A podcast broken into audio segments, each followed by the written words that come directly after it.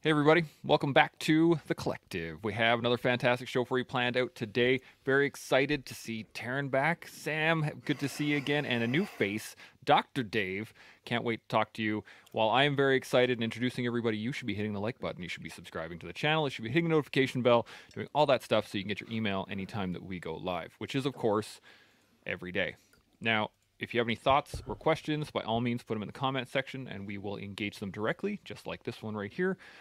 Winterstorm says, Good morning, coaches and the collective, and anyone watching later. Earn today, pick up the pace, just like Shaun's mug there. Fantastic. Yes. Um, so, before we get into the conversation or the questions, any thoughts? Or actually, before I do that, Dave, why don't you give us a little rundown? 30, 45 seconds, who you are, where you come from, all that good stuff. Okay, um, my name is is Dave, is uh, and I came up as a uh, Dave Raschuti, and there is a doctor in front of it, but um, uh, I, I prefer coach. Uh, I think it's actually a much more respectable term, in my opinion, than uh, than the doctor. Um, uh, let's see, I came up as a Marine, uh, so 0311 infantry.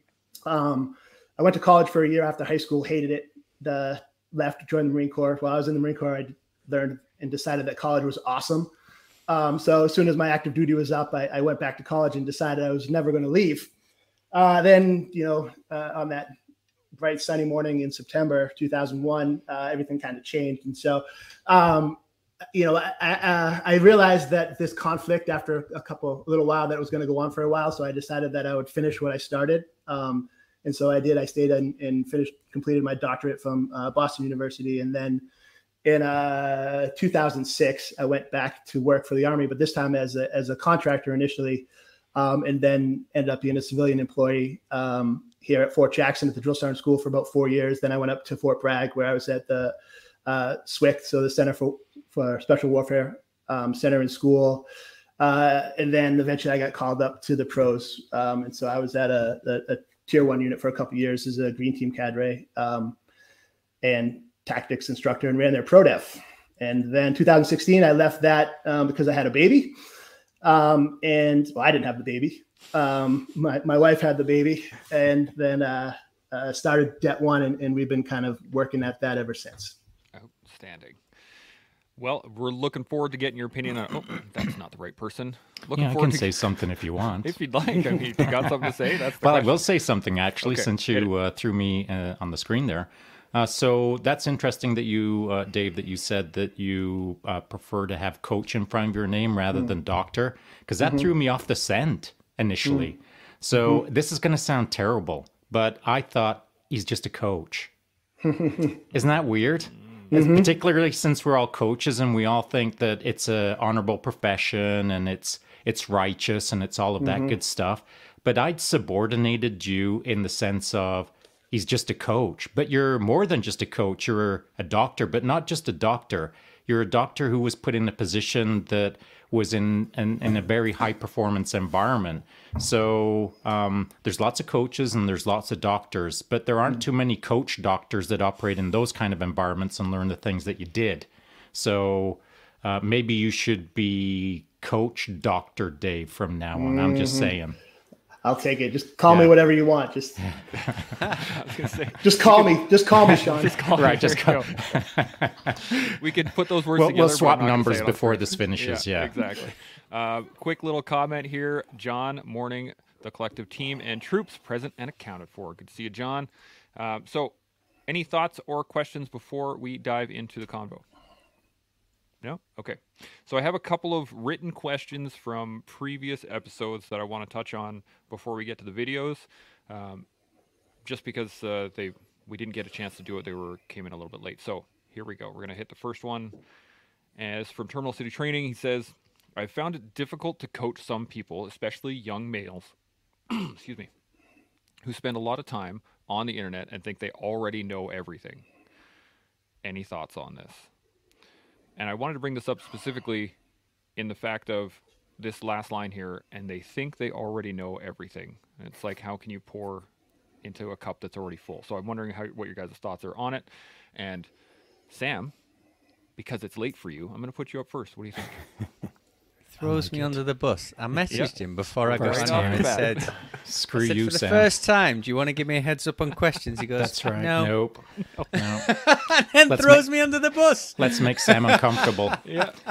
I'm here to So, make. uh, I'm here to help, brother. So is the question disappearing there? I can put it so- up for you. Hold on. Boom, right here. Yeah, so difficult to coach some people. So I'd be more interested if these people approached them to be coached because they're sounding like they don't want coached.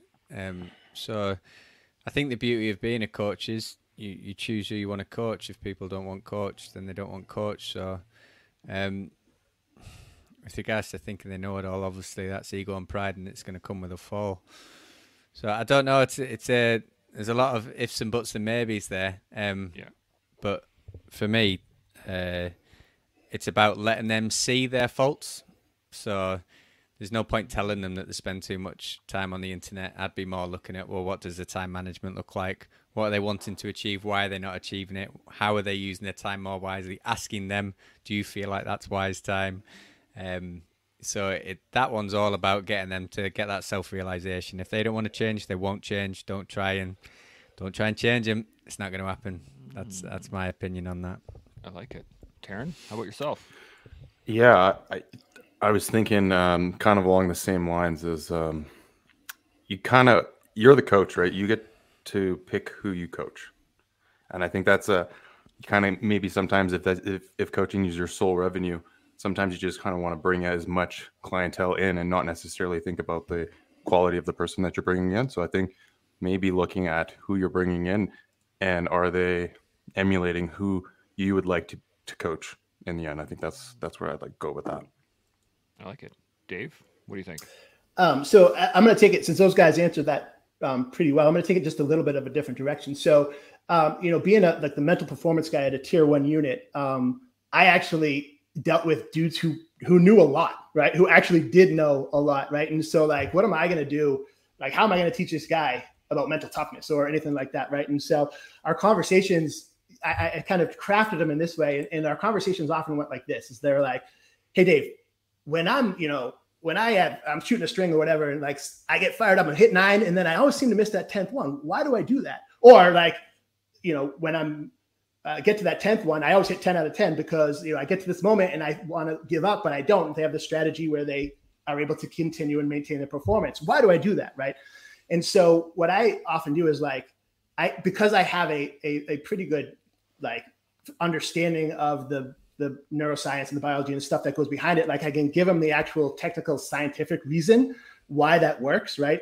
And so then just giving them an explanation and helping them to understand that what they're why they're why what they're doing is working, then that allows them to take it even further to get even better, if that makes sense. And so kind of like um, meeting them more where they already are, uh, because you know a lot of them, most of them are more proficient at whatever it is that they're trying to do than I am, right? And so um, but I can provide a little bit of knowledge. And so, you know, at that elite level, that just tiny bit of knowledge to take it a little bit further, that's the difference.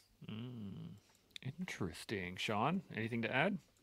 I like that. Uh, I like that. Uh, what Dave is talking about is just adding an extra 0.0001 percent to the individual that's standing in front of him, but that minor amount that he's adding is a exponential return because of who that individual is and how capable they are. So some people you've got to throw 10% at them to get 1% back. Some people you've only got to throw 0.01% at them to get 104% back. And it's understanding the individual in front of you and how they can uh, use that information as a lever to gain more in the moment. And that's reading the audience, just as Dave was doing. So uh, that's awesome. Uh, the way I'd like to answer this question is uh, coincidentally, and I didn't know what the questions and answers were going to be. I never do, so I'm not cheating. Uh, before I came on this, I was on my li- or on my IG account, uh, and I typed up a little uh, post this morning, and it was training versus competition. and I put up a photo there of me just laying in a. It was a four season one man tent uh, on a sleeping bag. I had my race gear right by my feet because the very next morning I was going to be racing another 24 hour solo uh, mountain bike race unsupported or self supported. And so I've been in that spot many times. In fact, at that point, I had about a thousand hours of racing under my belt. Racing, not riding. You know that whole 10,000 hours to get to competency that's loosely thrown around? I'm reasonably competent on a bike. And so as I laid in that tent, it's a representation of the difference between believing that you know what you're doing and testing what you're doing. So it's that idea of theory versus practice or pressure testing your training. And so in this question, here's what I thought. Well, everyone's got ideas, especially as young males. I had lots myself, and most of them were wrong. And how I learned how wrong I was was to be pressure tested. So the moment that someone if if I even accepted them as an athlete, if they came up to me and said, "You know what? Uh, the stuff that you kind of say, I'm not sure if it's really legit or not. Cool. Let's go pressure test it. Let's see how you make out. And let's see if you can improve upon what your result is the following day by starting to listen to me. So have them put their feet to the fire and see how they play out. And you know what corrects an ego really quick? Is a massive failure. and so, I don't know. As a coach, there's ways to figure this out for sure. Absolutely. Um, any I, I, we kind of touched on this yesterday, and we, you know, when we were talking about the fact that if you don't actually, we um, letting your letting your your people fail, like kind of stepping out, letting them just stepping out of the way and be like, all right, see what happens, right? well, not just to, letting, to a point, creating. That's creating. exactly right. Yeah, Yeah. yeah. It, it shouldn't be happenstance. I'm not. I'm bored if it's if it's happening just by fluke. I, I'm stoked if if I'm pulling the trigger on something and watching it unfold as a disaster. That's that's outstanding. Any um, is that in training or is that in competition you're talking about there? Well, in both, buddy, because as far as I'm concerned, bleed in peace so you don't have to bleed in war. And I know that that sounds like maybe too hard or too harsh or too much or whatever. It's not like I'm going to create any permanent damage, but I'm going to create some temporary sting that hangs around for long enough that they correct their ways or learn the lesson or want more or want less or figure something out in the moment pressure, adversity is what teaches someone more about themselves in the moment. And I'd rather they face it in training so that when they're in competition, that's like that's like unwrapping the Christmas present. The training is the hellacious time. The competition is the man, I cannot wait to get off this start line so I can get away from Shaun. Can I throw a question out to the group? Give, give her man.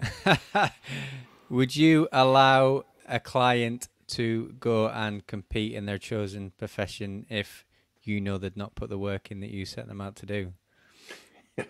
That's a good question. Taryn, For I'm start- myself? Okay, I'm sorry. gonna- we'll start with Taryn and then we'll work with you. Uh, I guess it would. It's a double-edged sword. I would say, on the one side, do you care about your reputation?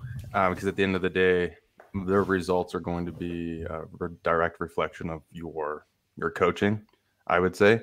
Um, so for me personally, I would not allow somebody because um, one, I want them to succeed, and I don't think you have to put them into competition for for them to fail in order for them to get better. I think you can they can be the finished product before they get there. Um, I wouldn't. I would rather see them fail in training versus go out into competition, make a fool out of themselves, and maybe they just say, "Pack it up and I'm done." So the it could be an extreme failure where they just give up. For me personally, Interesting. Shaun, what do you think? as a generalization, and this is a broad, sweeping generalization, I will say this that um, I would not want them to step into competition to fail in that way, unless it was part of my overarching strategy that they're unaware of. And, uh, or maybe I make them aware of it in the way of, uh, really, I don't think you're ready for this. And I think this is going to be more than you're prepared for. But if you're willing to step into that heat, uh, with the understanding that it's going to leave a burn, then um, yeah, um, I'm open to you engaging in this. But here's what we got to do beforehand: dot dot dot, so that it's not a permanent catastrophe. Uh, so, as a generality, I'll say no, I wouldn't allow that to happen. But depending on the person who's in front of me, depending on the specifics of it, and I'm not a generalistic coach. I'm a boutique solution for the person who stands in front of me. I'm coaching them. I'm not coaching a general system. I would read the person in the moment depending on their experience and yada yada yada. Dave, any thoughts? Yeah. So, um, in the way, and so I mean, again, like this is, I'm definitely not generalized either, um, but I do have a process that, for me, it's always starts with the character traits, right? So the character, the character, the character, then we do the process, and then the outcome takes care of itself. And so, um, no matter who you are, um, I always I do so I guess I am somewhat generalized is that I, I start with uh, working on that creed and developing those individual characteristics that are going to be necessary for you to engage repetitively in the correct process over and over and over again that never gets easier and it never ends forever and to get better and so like in my mind like I would like to I try not to see a difference between competition and training like I, I wish I could eliminate competition in a lot of the things because you know, it's it's just a bump in the road. It's just another mile marker. Um, you know, and so I, I, I like Shaun's answer about like just being straight up and honest with them and say, listen, you ain't ready. But if you want to do it, like I'm all for it. Like we'll do everything we can to get you ready. There's a probably a really, really good chance you're gonna fail. Um, and just know that. Like you're gonna walk in with your eyes wide open and you fail, like freaking fail spectacularly, but come back and see me and be ready to work tomorrow. Right, right? Like uh, and, and yet let that be, you know, maybe that's the that's the answer to the question that was asked earlier, right? Is that like uh, new fuel? yeah, the new fuel. yeah, Sam, what what are your thoughts on it? No, it's you good. question, yeah, but I'm i want to know your thoughts on it too. yeah, I'm probably similar. Uh, well, I guess uh, it'd be. Um, yeah, for me, it's to do with character as well. So if they've worked hard, the the result, I, I would be happy putting someone into competition knowing that they weren't going to win the competition because there were better people. But I know that they've put the work in to grow from the experience and to learn from the experience, and and I've definitely seen that in action. Uh, with regards to if I was maybe struggling with their discipline and their ego, that'd be a hard one. So are you putting them into competition to watch them fail? For them to realize that they need to work better. Now, is that right or wrong? That's up for debate. so, I, I, think it's a good tool. I think it's a tool that you can use. Yeah, yeah, I think yeah. it's a tool that no one should ever deny themselves as a coach. Everything's a tool, and uh, everything has its right time and place. Timing is everything with each individual. So, I think yeah. it's a tool that should be wielded with precision. Now, I have a, a hypothetical on this question because I think it goes into mindset here. Is what if you set somebody up for that, right? Like they're going into competition, you know they're not ready. You've told them, you've had that conversation. Like, I don't think you put in the work. I don't think this is going to work. If you want to go for it, go for it. And then they win. How do you manage the mindset at that point, Dave? You look like you have an answer ready. So. Oh, uh, oh no. Uh, uh, I mean, sweet then I'm a way better coach than I thought I was, and then that protects my reputation. And I say, hey, look, look what I've done with this person who was clearly not good enough. Dude, and it was amazing. all me, baby. Yeah. All you. All me. Um, yeah. No, I, I, mean, I think I think nothing changes. Um, again, because I don't, I try not to focus and get them to focus on the outcome, right? So we'll just go back and, and AAR the crap out of it, right? And so they're obviously, you know, because I mean, you guys know everybody knows that luck is the the has a major major factor in any success right? Like that's that's at least and so all we can do is is look at what we did right to put ourselves in the position to at least be able to take advantage of whatever lucky breaks went our way. But i think you know i think we still go back and work on look at the character and look at the outcome i mean look at the process. And while we got lucky with that outcome let's let's not probably do that again. Or let's let's do more of whatever we did that worked and try to eliminate the other stuff. I like it. Sam, thoughts? Yeah, I mean, I'm sure that happens to to quite a lot of coaches. I guess my thoughts would be more kind of assessing then the relationship with your client. Um, going back to that, you know, if I was working with someone who didn't listen to anything I said, was still winning, that's great. So, do you want to stay with that person just because they're getting wins with your name behind them, or do you actually want to enjoy what you do and go and coach someone who's maybe not getting the results that they're getting, but they're coachable. Um, so it's interesting. I really value my time, so uh, I, I, think people like that might might do well in whatever they're competing at at that time. Do I think that attitude's going to serve them well in life? Mm-hmm. Probably not down the road. So um, take their wins and their glory while they get them, but um, I, would rather focus on people that want to be coached. So that, that would be my opinion. Yeah, Taryn, any other thoughts? Throw a party, give yourself a pat on the back. No, um, I think um, I think in that situation you just kind of do like uh, like Dave said, you know, AAR and just kind of see what what did we learn from this. Um, obviously, the coach in this position didn't think you were going to win, so where did the coaching go wrong? You can look look at it as a mm-hmm. bigger picture. Like where did it where did the individual go wrong as a coach that he didn't think or she didn't think that this individual was capable, and then hear from the athlete. It, you know, what did they see? What did they experience with that person as a coach, and why? Why did they think, yeah, you know what, the coach doesn't believe me, but I can go and do it? So kind of, there's a lot of lessons to learn in there. Um, mm. It's it's it's a great way to it's a it's a great um, best case scenario, right? Yeah. You say no, and he says yes, and, and the, the outcome is favorable for both in the end. so good problem to have, kind of thing. yeah. Shaun, what are your thoughts? It, it is kind of a win-win, except when it's a win-loss, and the win-loss is that the athlete never understands that they're still not squared away. And so, um, you know, I've had this happen as well, where I've uh, given an, an, athlete a cautionary note in the sense of, you know, it's it. This is your first 24 hour solo, and, and I know that you're feeling really confident, but uh, I, I got to explain to you that it's unlike anything that you've ever done. And so, I get that you're really confident and you put the training in, but as far as I'm concerned, this is going to be a lot harder than you expect. And so um, that's just based on simply their ability to workload uh, never mind their mindset, because that's kind of untested in a 24 hour solo on your first time. Uh, you get a sense of things in training, but in training, it's for 20 for ultra endurance races and ultra endurance. I don't categorize a 12 hour race as ultra endurance. I, I consider that as like barely warming up. It takes 24 hours of constant workload to understand what ultra endurance does to a mindset.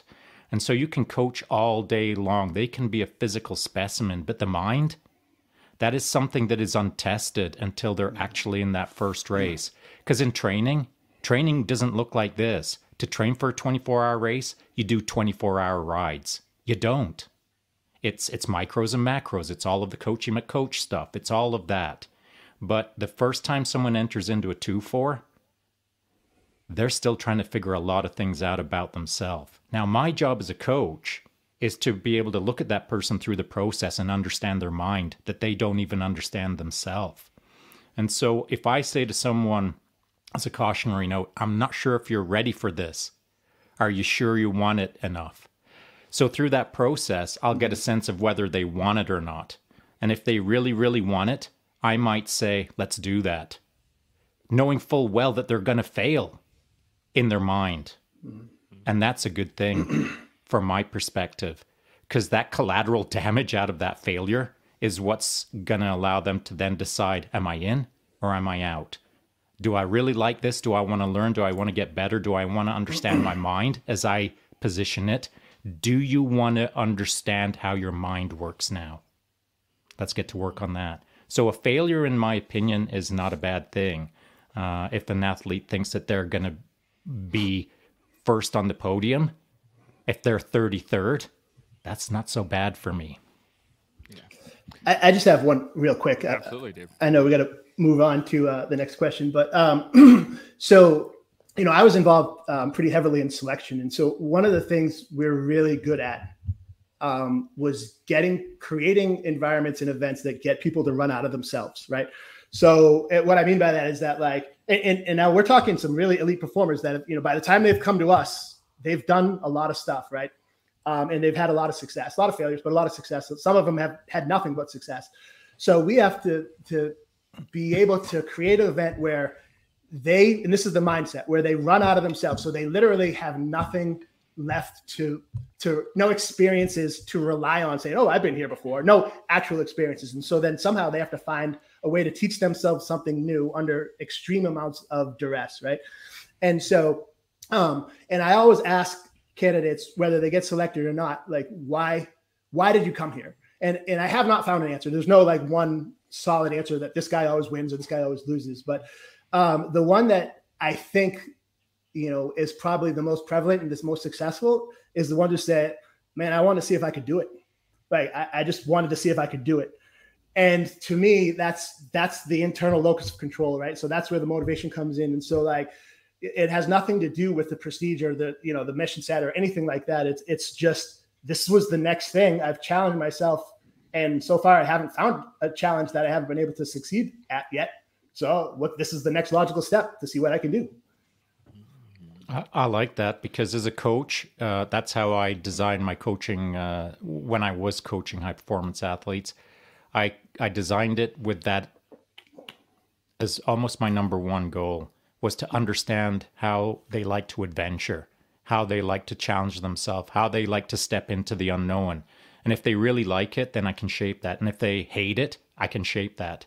Mm-hmm. And so my job, because uh, though I went through selection uh, in tier one, you don't really know what's going on per se. I mean, you're just part of the process. You're not running the process. Mm-hmm. But then subsequently, I got to uh, instruct on three selections, and and that's the first time in my life that I started looking at other human beings not as lab rats. I'm not saying that. Mm-hmm. I'm just saying it was the first time that I started looking at the maze.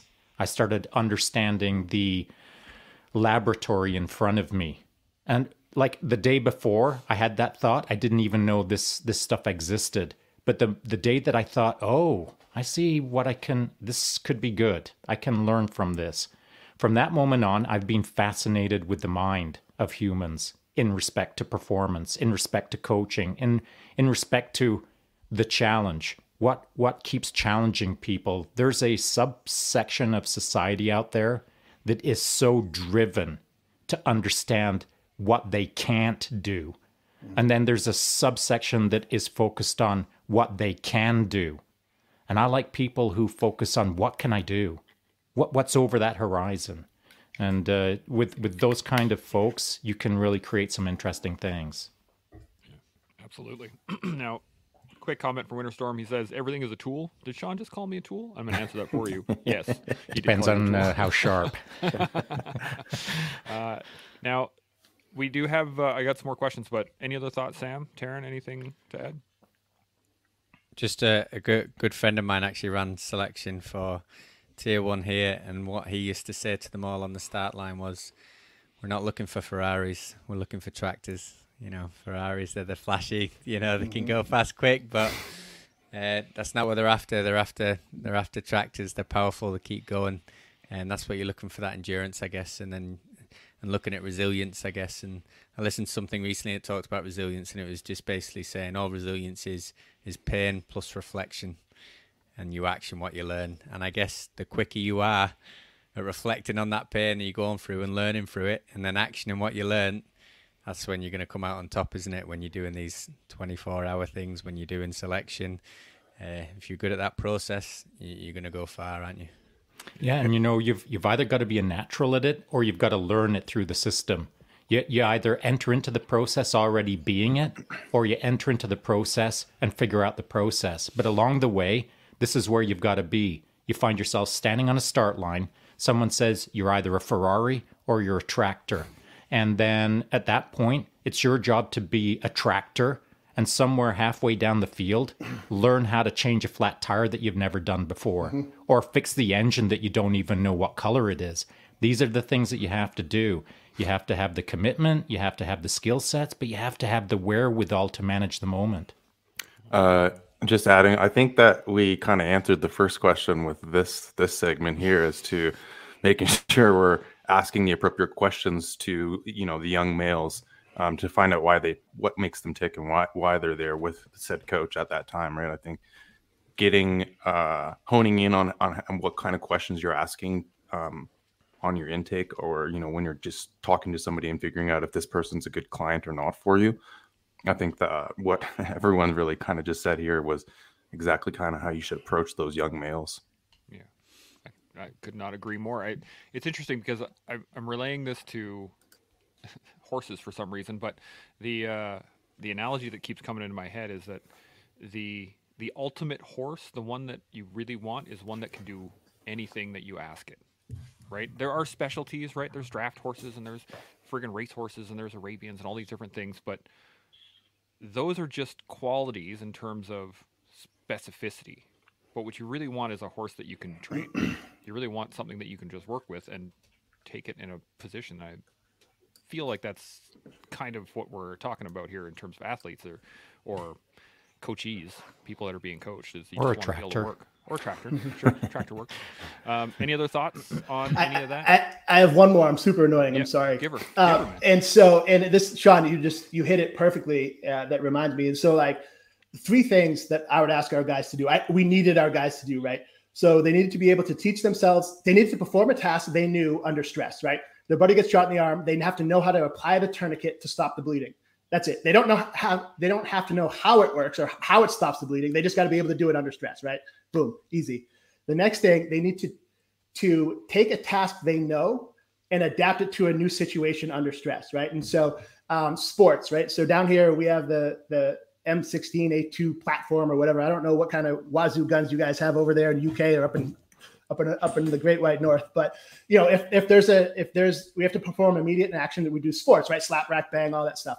And so um, now let's say I have an AK-47 and I have a stoppage how do I do it? Because the actual technique of sports is a lot different on that weapon. But if I understand what sports is trying to do, right? See if I have any ammo, see if there's a blockage, whatever, then I can now apply that to this new weapon platform, right? So I'm taking a task I know and I'm adapting it to a new situation under stress. Boom. That's the next level. And then finally, this is the level that Shaun was talking about with the tractor is that I need them to teach themselves something new in a totally different situation under stress, right?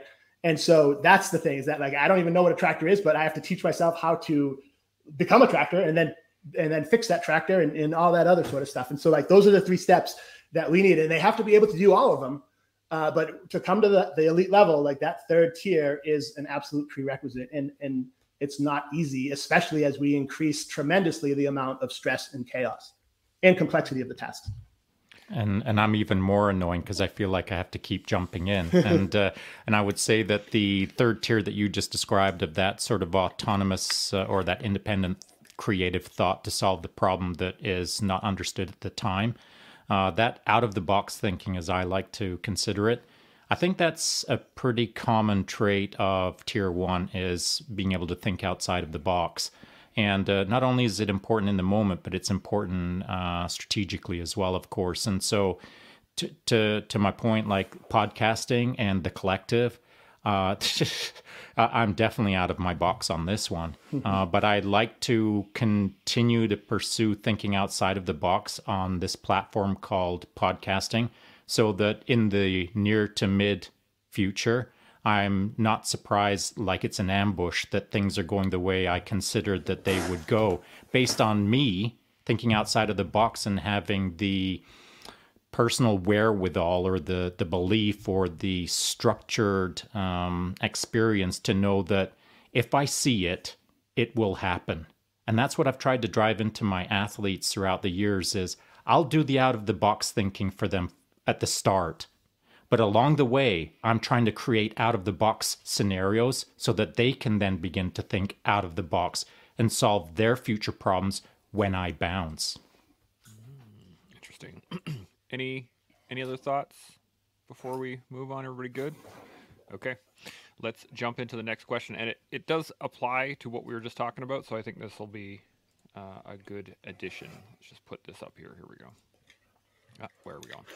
There we go. So, Salty Jinx 101 asks It's one thing to know if you're the right coach for a person slash team, but how do you gauge when it's your time to step out of the way or pass them on to a higher level? And so, Shaun, since you were just talking about this, I'm going to put you up first. What do you think?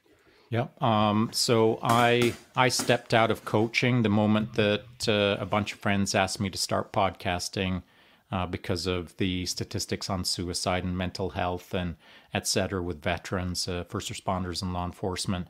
So that's why I stepped away from a coaching job. If not for that, I probably wouldn't have stepped away. And uh, I think I I would have stepped away if I was bored, which I wasn't, or if I was uninspired which I wasn't, or if I'd lost my passion, which I wasn't. Passion for me is is probably the most important aspect of the things I just named. If I'm still passionate about the thing that I'm doing, I'll do it until the day I die. But the moment that my passion starts flagging, then it's time for me to start looking around the corner that I don't know exists.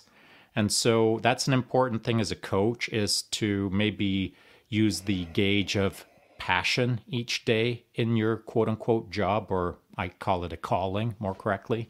Uh, but uh, there is the flip side to that coin, and that is you might have passion to continue in that job as a coach. But if somehow you've found yourself surrounded by athletes who are not passionate, you know, that's your own doing, really. But if you're surrounded in that non passionate environment and it just feels like it's dragging you down, like an energy vampire, for lack of a better term, it's time to bounce. It's start time to start thinking about what's around the corner. Interesting. Taryn, what about yourself? Um, yeah, I would say, and I'm gonna actually speak as as the athlete because I just went kind of went through this. um, I think as the athlete, you're gonna know whether or not you have anything left to learn from your coach, or if you've learned everything that this individual can offer you. Because um, there's levels to everything, right? So for myself, um, I just switched coach coaches, and it was. Uh, nothing other than you know I just felt like uh, I wasn't going to grow any further with my previous coach, and I needed to get to the next level. So I needed to look for the next level. So I think um, if you have the right athletes, I think they're going to tell you themselves is where I'm going with that. Mm, that's a great thought, Dave. How about you? Um, so like when we're talking about coaching for me, again, it's like it's not a specific actual like technique or you know I, we're talking on the mental game and so um, I personally, you know, I have the different tiers here buy six things, buy 10, by whatever. But I always like to start with six because, um, you know, even though I could sell more, but then there's so much work that has to be done by the individual. And, you know, it, me keep being in their ear, like, uh, for me, like I'm not an accountability coach. Like I don't want to be that guy. And so like the kind of athletes and or people that I want to work with are the ones that can take six, ten sessions and you know take it from there right? And so you know we have a i have a level of, of development called building the warrior. And so the second one um, which is the student is the uh, the coachability is kind of the ethos of that or the essence of that skill. And so you know those are the ones where i tell you something because i got a limited time. So i tell you something like tomorrow you should come back to me and have a gazillion questions because you went home you googled it you looked it up you thought about it. Uh, and you know then you take ownership and that keeps me accountable as a coach. But um, if that's not happening uh, within you know six sessions, if it's still not going on, then then it's not going to happen at all. And so I tend, for me, I like to keep it short by default. And then if I feel like there's still value to be added, then then cool. But um, if they're not doing the work on their own, like my job is to coach myself out of their laps. Mm. I like that. Sam, any thoughts, Ed? Yeah, uh, mine kind of echoes probably more, uh, you know, what Shaun's saying about passion, and and I, I can, I can relate to this in the fact that I had a PT company for a few years, and I found the uh, my passion was all to do with mental health and mindset, and I just got, I had zero interest in aesthetics. I I was training people because I knew that the physical aspect was a great part of being mentally healthy. Um, so because uh, when, but that's not why a lot of people come to PT. It's because they want want six abs on the stomach and all that, and the aesthetics. And I used to say from day one, I have no interest in that. If you're coming for me for aesthetics, you've come to the wrong coach. So I used to send them away from me very quickly if that was their kind of goal. Like looking good would always be a byproduct, but for me, I ended up that much into the mental health thing that I just went, you know what? Actually, I have lost my passion to to train people in the gym. Uh, and I stepped away from that business, and that's why I went into the kind of the mentoring and the mindset coaching and the welfare stuff because that's where my passion was in the mindset stuff. And um, you know, I don't want to call myself a life coach, but I, I am more interested in people and why they think the way they think. I, am not really coaching people now um, to be elite elite athletes. That's not my thing. Uh, and the same with BJJ. Although you know, I've got me two different black belts. I'm sure I could open up my own gym, but I enjoy BJ. I only coach one person in Brazilian Jiu Jitsu, and it's someone who I enjoy coaching, so I can go and still enjoy my time there. I don't want to turn that passion into a living as well. Um, so I don't really coach Brazilian Jiu Jitsu, although I would say I'm qualified for it. I've done it that martial arts since 1996. Um, but my passion is in mental health, so I'm staying in my lane with the mental health side of things. So I like that. Any uh, any other thoughts? Yeah, that's an important point that Sam just raised. Uh, know your lane, and I don't mean that in a negative sense. In the sense of, bro, don't step out of your lane. Like, you're way too out of your lane. I'm talking about knowing your lane and being happy in your lane and, and loving your lane and and knowing that it's the right lane for you. I feel it like Sam myself uh, to some degree. Nowadays, I'm less interested in peak performance as a athletic specimen because like I just did it for so long. It, it uh, it's not that it bores me, but it is less interesting to me than someone's mind. I love the mindset. I've always loved the mindset. Right from the time I could spell mindset, I've loved it.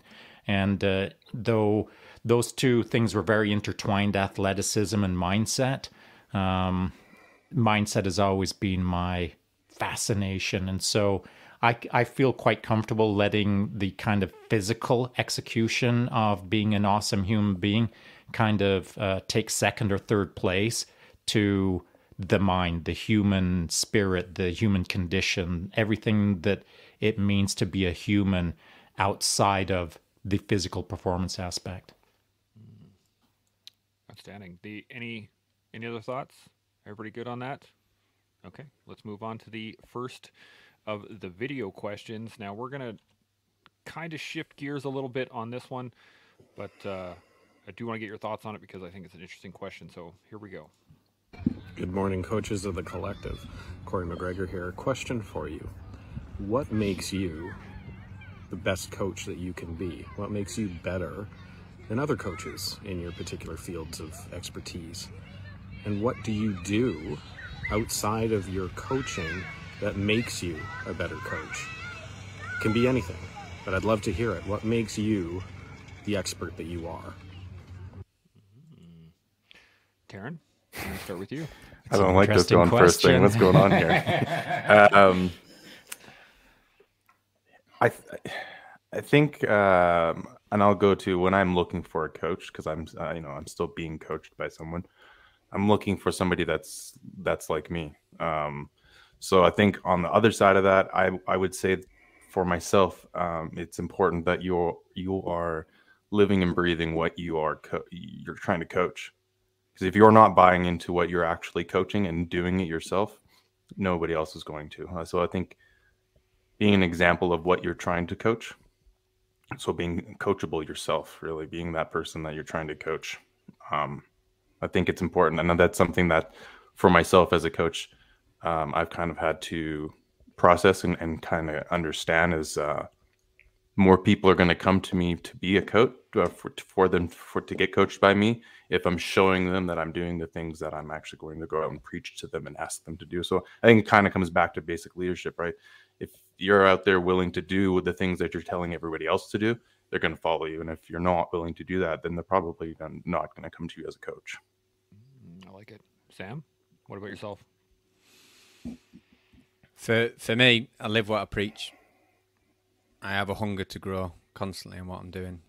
You know, I know I'm non-judgmental and empathetic to others, so uh, because of those factors, uh, I can talk to people on their level. So I genuinely believe when I do my day job that I'm the right person in the room that day.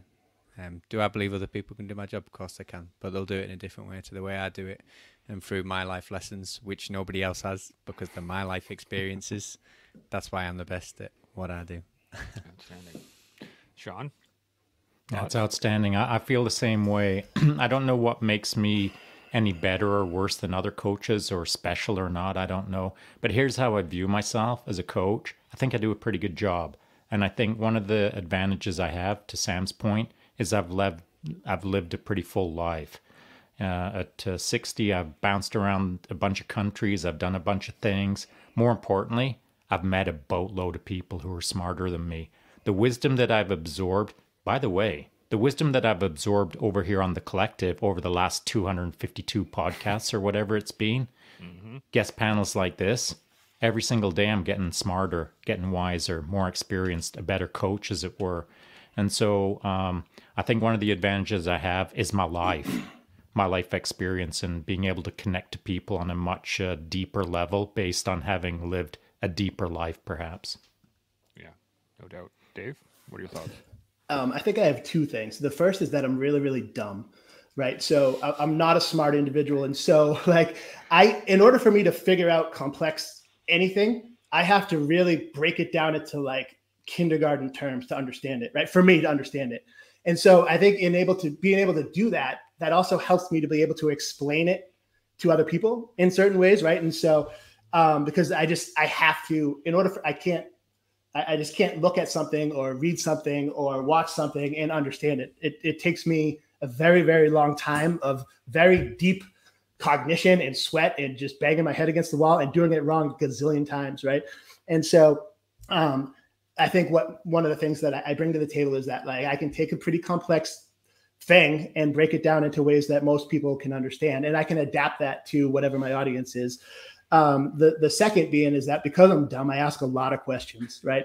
A lot, a lot of questions because I I really want to understand, and so in order to be like I can't fake an ego because I'm I'm not smart enough to do that, and so it's it's I, there's no point in me doing it because people will see through it right away, and so I just own my ignorance and ask a lot, a lot of questions. And so asking those questions, I learn. And I think the third thing is I have a seven year old daughter. Um, and I know the greatest gift I can give her is her seeing me do the work, right? Is being the example. So she knows her whole life, she knows that I woke up at four in the morning, I'm in the gym by myself.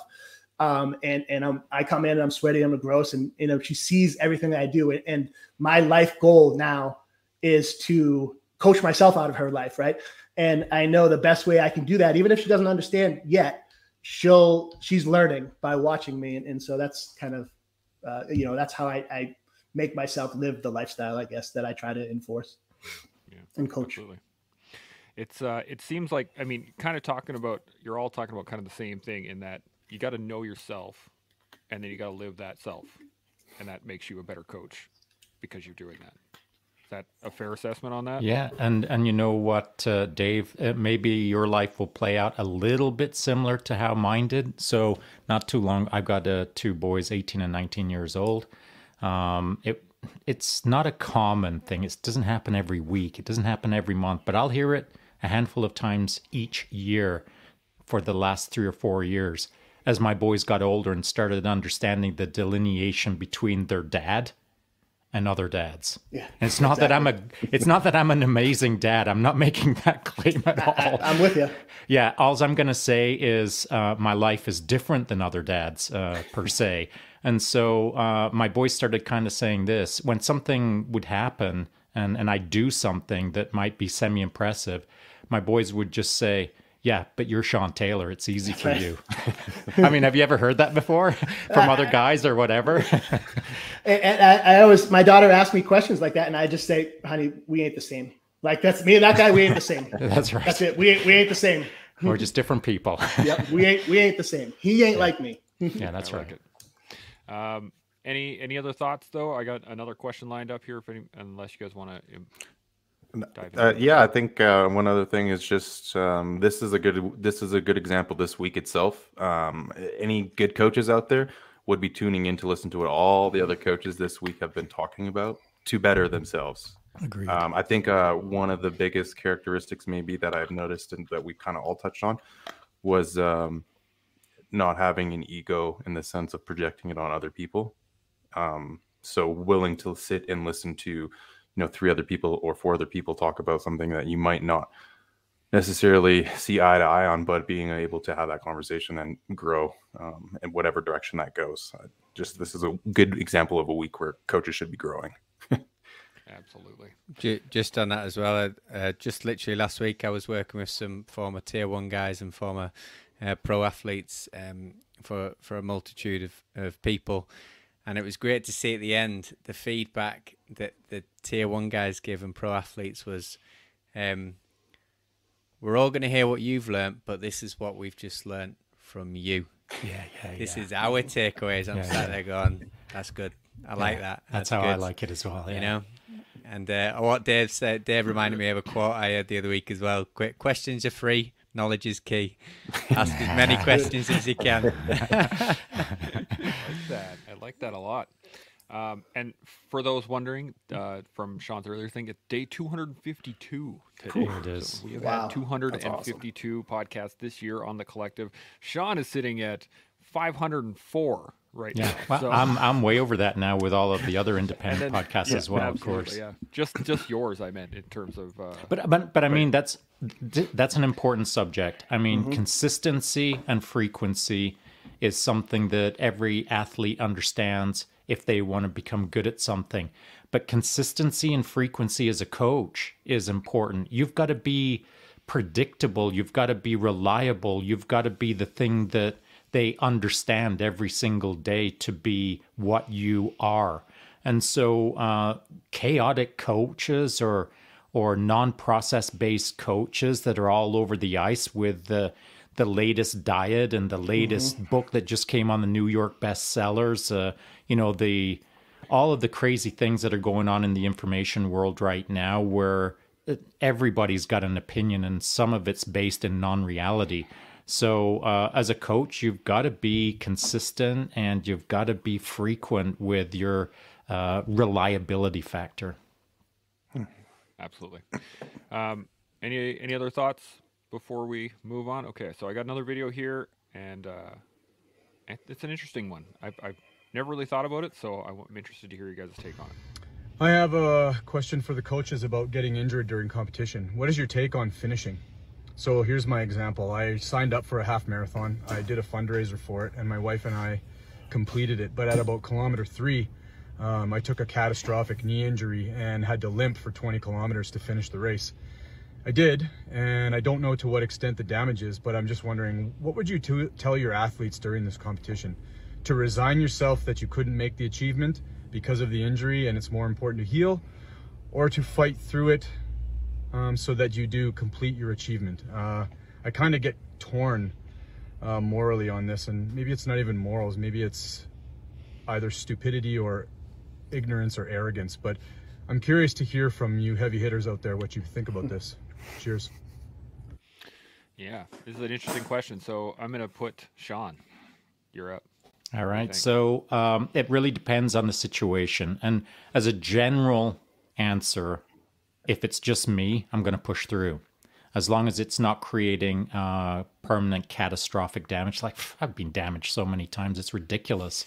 But I'm still standing, I'm still able to do things. So I guess uh, you've kind of got to understand what you're capable of in an injured state or what have you. And the fact remains that uh, if you're in a hard charging lifestyle, you're getting injured, and it might be frequently, but you've got to figure your way through that process.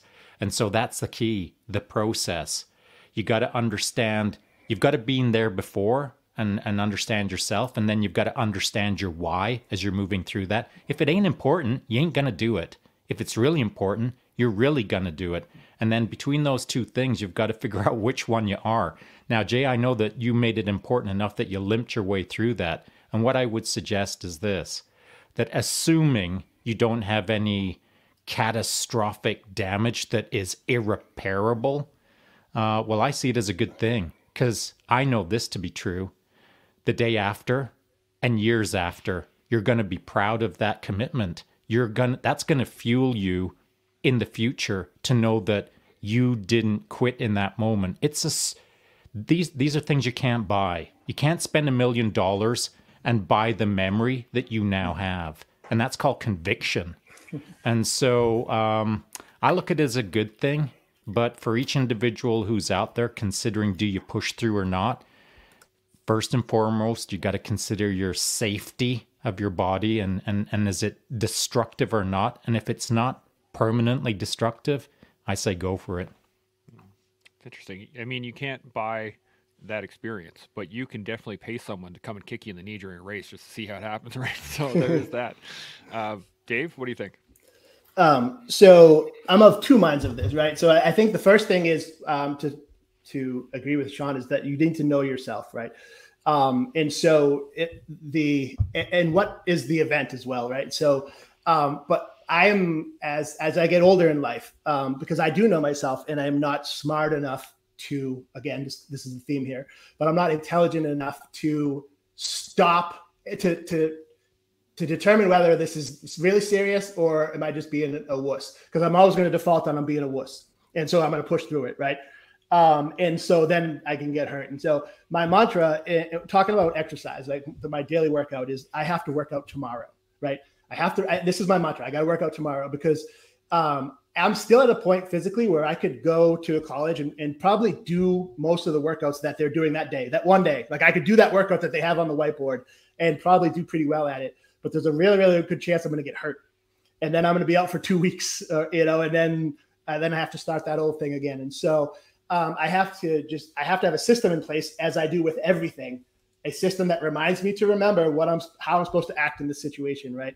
And so um, for like a little thing, uh, you know, in a daily, like if my shoulder starts hurting and it's, you know, I, I am I can I push through this? Is going to be fine. Uh, but based on experience, I've pushed through a lot of things and they weren't fine. And so, um, but I think it just goes back to like knowing yourself and um, but I will say this. Hey, Shaun, do you remember any of you guys in the military? Do you remember that time when you guys were training and it was sunny and warm and you had all the food and everything you wanted? Clothes oh, yeah. fit, boots I, were comfortable. I, yeah, I read about it. Yeah, me too. Yeah. No, nobody, no one remembers that, right? Because, because we only remember the, the, the, the more the suck, the better the stories, right? That's what you remember, like what Shaun says. That's fact. Absolutely. Taryn, thoughts? Yeah. Um, I'm gonna go. I'm I'm taking a microeconomics class right now, so uh, I'm gonna go to opportunity yes. costs, um, and then looking at your, your marginal benefits to your marginal costs, and whether those outweigh which one weighs heavier, um, and kind of look at it from that perspective. What's the long term effect um, of what you're about to do, and if the you know, I think it also comes down to the the individuals. That doesn't matter whether it's a uh, charity event or if it's a World Cup or you know whatever World Champs.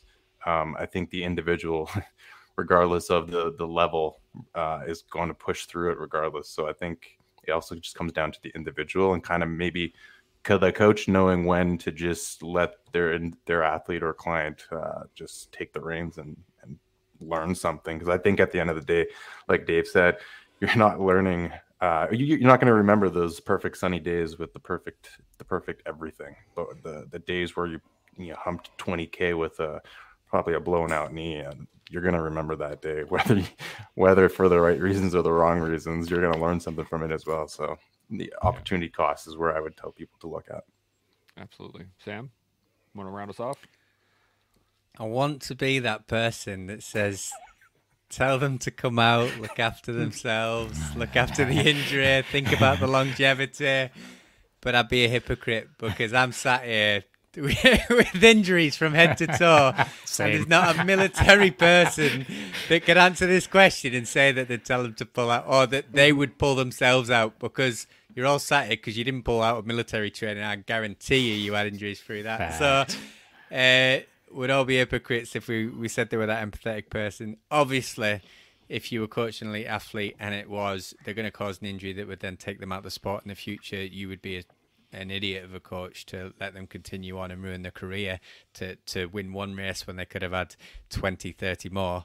Um, but um, I know for a fact that, you know, it wasn't even that long ago, a couple months ago, I'd not run for ages and decide at last minute to go out with Bob, who you've had on the show for a marathon over three mountains with no should. training. He split his he split his calf the day before. You could physically see it, and. I didn't tell him. Nah, mate, let's not do it. We cracked on and we got it done. So if I said anything else, I'd be a hypocrite. So, yeah, you would. Yeah. But push through. I love it. Um, so that we're we're running a little short on time right now. Uh, any other thoughts on that before we? Yes, I, I just to wrap up that, not to wrap it up for everyone, just to wrap it up for myself. What I'm saying, and I think what we're all saying is, you got to know yourself, you got to know your why, and somewhere in between those two, you got to figure out how you, how much you're going to give her or not. Mm-hmm. No one here on this panel is suggesting that you ignore all the red warning signals that are flashing. No one's saying that. What we're saying is just use your common sense and understand why you're in that moment and how committed you are. If you really want something bad enough, if you really commit to something bad enough, you'll get her done. But at what cost, just as Taryn said. So you've always got to do that risk reward uh, ratio for sure. Yeah. Absolutely. Any uh, any further thoughts? Just to jump on that, and I don't like to be the negative one, but also the person that we know that's going to drop out of that run at the three mile point because of an injury, they're the same person that's going to drop out at six miles in something else. So the same person that's going to drop out. There's always going to be an excuse to drop out. You're, there's no way you're doing anything long distance and not feeling anything anyway. It's not good for your body. So to this, generally, I'm generalizing, which you shouldn't do, but no, you're right. Yeah. I'm, I'm wondering if it is a. Uh, if it's a physical capacity thing. Like if you can physically walk on it, say a knee during a run, something like that. Okay, keep going. But if you can't bear weight on the leg, okay, well you're done. Like you can't run at that point. You could hop, I guess. You could crawl your way through it, but you'll figure it out. If it's important it enough, you'll make it happen. Yeah, mm-hmm. absolutely. Um, uh, oh, yeah, Taryn, go. no, it. I was. Um, I think believe it's called the Canadian Podcast. Shaun, is that correct? That's right. Yeah. Yeah, he had uh, put on Terry Fox, you know, last little while here, and I, you know, I just going to the person who always succeeds. Everyone has a breaking point. Everyone has that point of kind of like this. This is it. This is my threshold. I just um, he's a prime example of uh, you know I don't think people fathom how insane what he did is with cancer with one leg um, and to see the actual footage and hearing him talk about it, I, I just uh, that kind of that kind of example of um, opportunity costs. I think that's a, a, good a good example of when you kind of want to push the envelope when the, mm-hmm. the opportunity costs outweigh the uh, the sh- I would say sh- the the short term uh, injuries or or whatever you're gonna pain you're kind of gonna go through. Uh, the the risk has to outweigh the uh, or the benefits have to outweigh, outweigh the risk, I guess. And, and he just kind of it just brings me to that. That's just uh, it was kind of crazy. I almost got into tears, kind of watching you know some of his old footage and seeing how how, how inspiring that was. I mean, well, that's an important thing that we don't have any time to add. But you know what you're talking about? you're talking about a coach and an athlete having a relationship. But now we're talking about an athlete who has a relationship with the world. Yeah. His story. So how much should he have pushed? Well, if he was pushing for himself, an amount. But how much should you push to serve everyone around you globally? You should push some more. Yeah. Yeah, absolutely. Well, let's, uh, we're just a little bit over time here, but let's get some final thoughts. We'll go through the panel and uh, we'll shut her down for the afternoon. Sam, what are your final thoughts on everything we've gone over? Just don't don't quit. no, thanks for having me on. Uh, no real final thoughts. I think we've had good discussions. Yeah, Absolutely. don't quit. Push through. I like it. Dave, final thoughts? Yeah, I, the only thing I thought of, and I thought of this beforehand, is that um, the word "earned" when we're talking about personal development shouldn't be, should not have a past tense, right? Unless you're talking about just today, but you wake up tomorrow, the earned, you didn't earn anything tomorrow, right? So the word earn, when we're talking about personal development, it doesn't matter what you did the day before, the year before, the years before. Um, if you want to get great, you got to earn it every single day. Outstanding. Taryn, final uh, just one little quote that I read today, uh, which is teachers don't make you learn, trainers don't make you fit, coaches don't make you rich. At some point, you have to realize that other people can help you, but the, the your growth is your resp- your own responsibility. I think that that's what it boils down to. Absolutely, Shaun.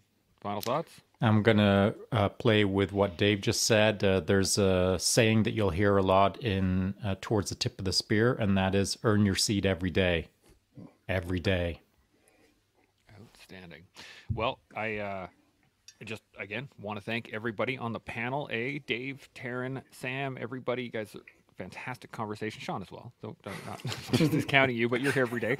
Uh, um, I do really appreciate the conversations have been absolutely fantastic. And to your point, Taryn, earlier, I think just this week has been a massive level up. And I think that uh, if you know if you're a coach or you want to be a coach or just want to do better, this week has been especially important. Um, and I know Shaun used to say this all the time. Like every day kind of felt like a level up, and then you know every week was a level up, and we don't say it enough. But I think this this week has been insane. It's been quite the level up. So I really do appreciate you guys coming in for the conversation. I, I yeah, I have no words to describe how awesome this week has been, as well as today. So thank you very much. And as we all learn more about coaching as we all build upon our knowledge of each other. That allows us to grow into the people that we're meant to be, and you do that with us every day here on the collective. See y'all tomorrow. Chimo. Chimo.